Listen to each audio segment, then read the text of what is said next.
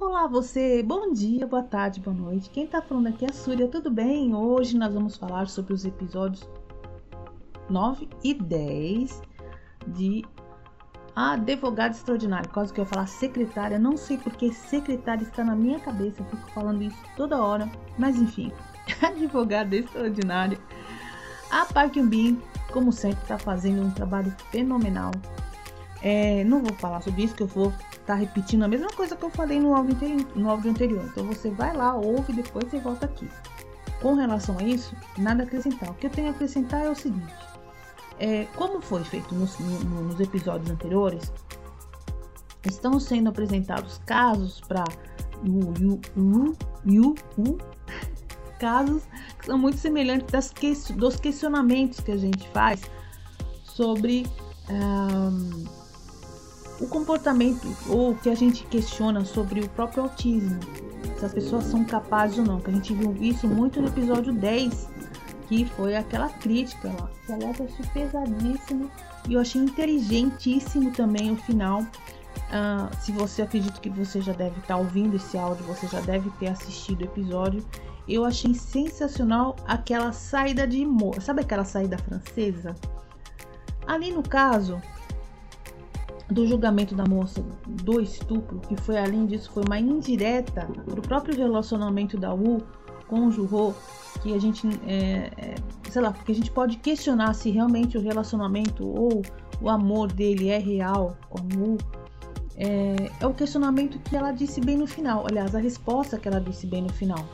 Por que será que para uma pessoa normal um relacionamento pode dar errado?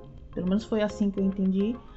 Uh, pode ser uma loteria também, porque você pode amar uma pessoa e a pessoa não te amar, a pessoa te amar indiretamente ou não, sei lá, qualquer coisa, sabe? Mil, mil facetas do amor. Porque para o caso de pessoas que têm alguma limitação, é, isso daí fica muito mais difícil. E as outras pessoas se importam demais com isso, sendo que quem tem que ter o envolvimento é a própria pessoa que está envolvida. A pessoa que menos tem palavra é que quem está envolvida, quem está com amor ali na tua frente. Realmente o questionamento dela foi muito importante e todo o episódio me fez pensar muito.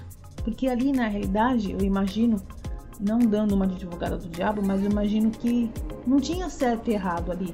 Tinha pontos de vista. A gente podia imaginar que aquela moça que estava chorando, falando que a mãe tinha pedido para ela falar sobre a tentativa de estupro ou tal estupro, era real ou não, e a gente ficou naquele questionamento, aconteceu ou não aconteceu? O rapaz gostava da moça ou não? Ele estava aproveitando da inocência dela? Sim ou não? E aí você ficou naquilo. Eu acho que eles foram bastante inteligentes de jogar pro lado da justiça, para não deixar brechas para que ninguém assistisse o episódio, apontasse o dedo e falava assim, tá vendo? Absolveram um estuprador e bababá. Então eles optaram de maneira inteligentíssima de deixar pelo lado da lei, colocando o rapaz como culpado e aí deixar a gente com a dúvida se ele era culpado ou não. Ponto final, fechado a história, achei perfeito, gente. Roteiro perfeito naquele momento, maravilhoso. Qualquer outra alternativa que fosse colocar lá, eles iam errar o, o, o tom, iam errar a proposta da mensagem, eles iam errar um monte de coisa. Então aí, parabéns pra eles. No episódio anterior, do rapaz que, entre aspas, sequestrou as crianças, eu também achei interessante. Então assim, eu não moro na Coreia do Sul, não sei como é o sistema de educação lá. Se foi uma crítica, realmente é de surpreender que uma criança fique dentro de uma escola, sem comer praticamente, parecendo uma prisão, doze horas por dia. Eu acho que se fossem pelas regras brasileiras, teria uma penalidade bem grave aí em cima da escola. A escola estaria fechada há muito tempo, né? Não pode. Imagina uma criança ficar dentro de uma, de uma escola, né? Não pode fazer xixi. Saindo da escola dez horas da noite, crianças pequenas. Isso que eu fiquei, né? Fiquei surpresa. Falei, gente, tá alguma coisa errada aí. Uh, esse também foi uma crítica. Então meu, eu também sou neutra com relação ao questionamento sobre isso, se tá certo ou errado, porque, como eu disse, não moro lá, não sei se é isso mesmo, mas eu acredito que também deve ter sido isso. O finalzinho do episódio dez, eu não me surpreendi com a reação da mãe dela. Eu achei que a mãe dela foi típica de uma pessoa que abandona mesmo, porque uma pessoa que abandona um bebezinho, ela, que acredito eu, não sei se vai ter algum flashback desse tipo, eu acho que quando ela abandonou a U, ela não sabia que a menina era autista. Eu acho que ela abandonou porque era só um bebezinho e ela queria se livrar do problema. Eu acredito que era isso.